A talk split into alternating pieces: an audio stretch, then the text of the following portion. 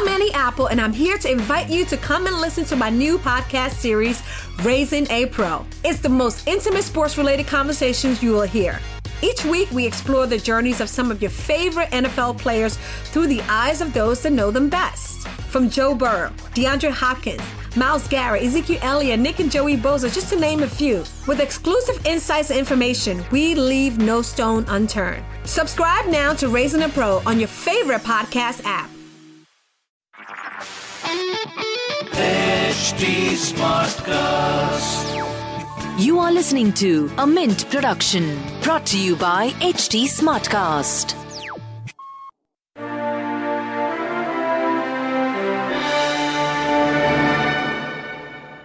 Hi, and welcome to Mark to Market. It is a Mint podcast with a fresh take on news and what they mean for the markets. I am Pallavi Pengonda from the Mark to Market team. On today's episode, we will discuss how, even as DHFL's resolution is turning for the better, there is a risk of buyer's remorse.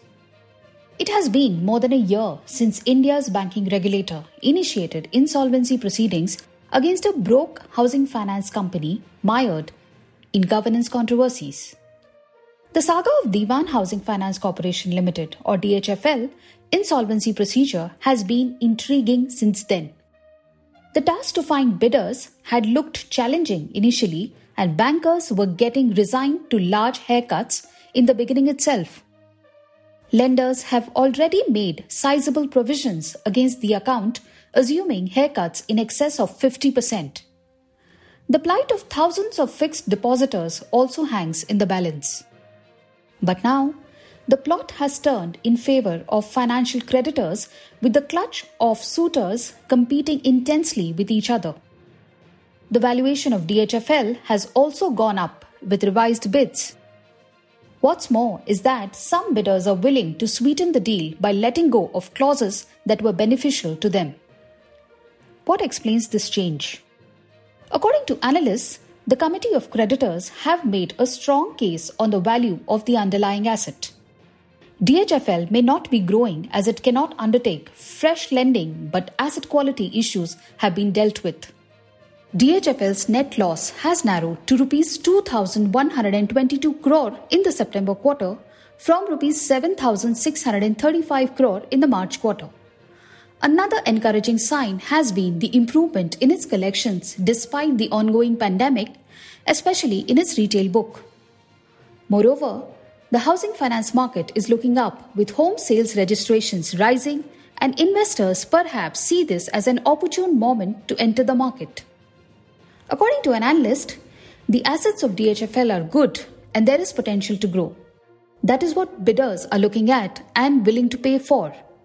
While the final deal contours will have to be looked at, prima facie it does not seem like the new owners will have trouble, said the analyst. That said, governance issues have not been resolved. To be sure, a new management would mean less of a potential governance fallout. However, legacy issues do create an impediment in finding the right valuation. Erstwhile promoter Kapil Wadhawan is under investigation. A forensic report by Grant Thornton earlier this year found several financial misgivings. Bidders will have to consider all this to avoid buyer's remorse later on. That brings us to the fresh bidding proposal submitted by bidders Oaktree Capital, Piramal Enterprises, and Adani Group. The surprise entry of Adani has indeed increased DHFL's potential value. Financial claims totaled around rupees 87,000 crore and Oaktree has emerged as the highest bidder with an offering of rupees 37,000 crore. Analysts point out that due diligence by bidders may have given them enough visibility on governance issues. To be sure, DHFL's resolution is still some time away. According to a banker, all the financial creditors will get to vote on the resolution plan. This will take time, he said. Meanwhile, DHFL's shares have surged 38% in the past one month in anticipation of a resolution. But the market capitalization is still less than rupees 1000 crore. That's all for today on the Mark to Market podcast. Thank you for listening in. We will be back soon with another interesting topic. Do read our stories on livemint.com If you want to give us any feedback or want to alert us about an interesting market trend, you can reach out to us at the rate livemint underscore M2M on Twitter. To listen to more podcasts, do log on to htsmartcast.com. Thank you.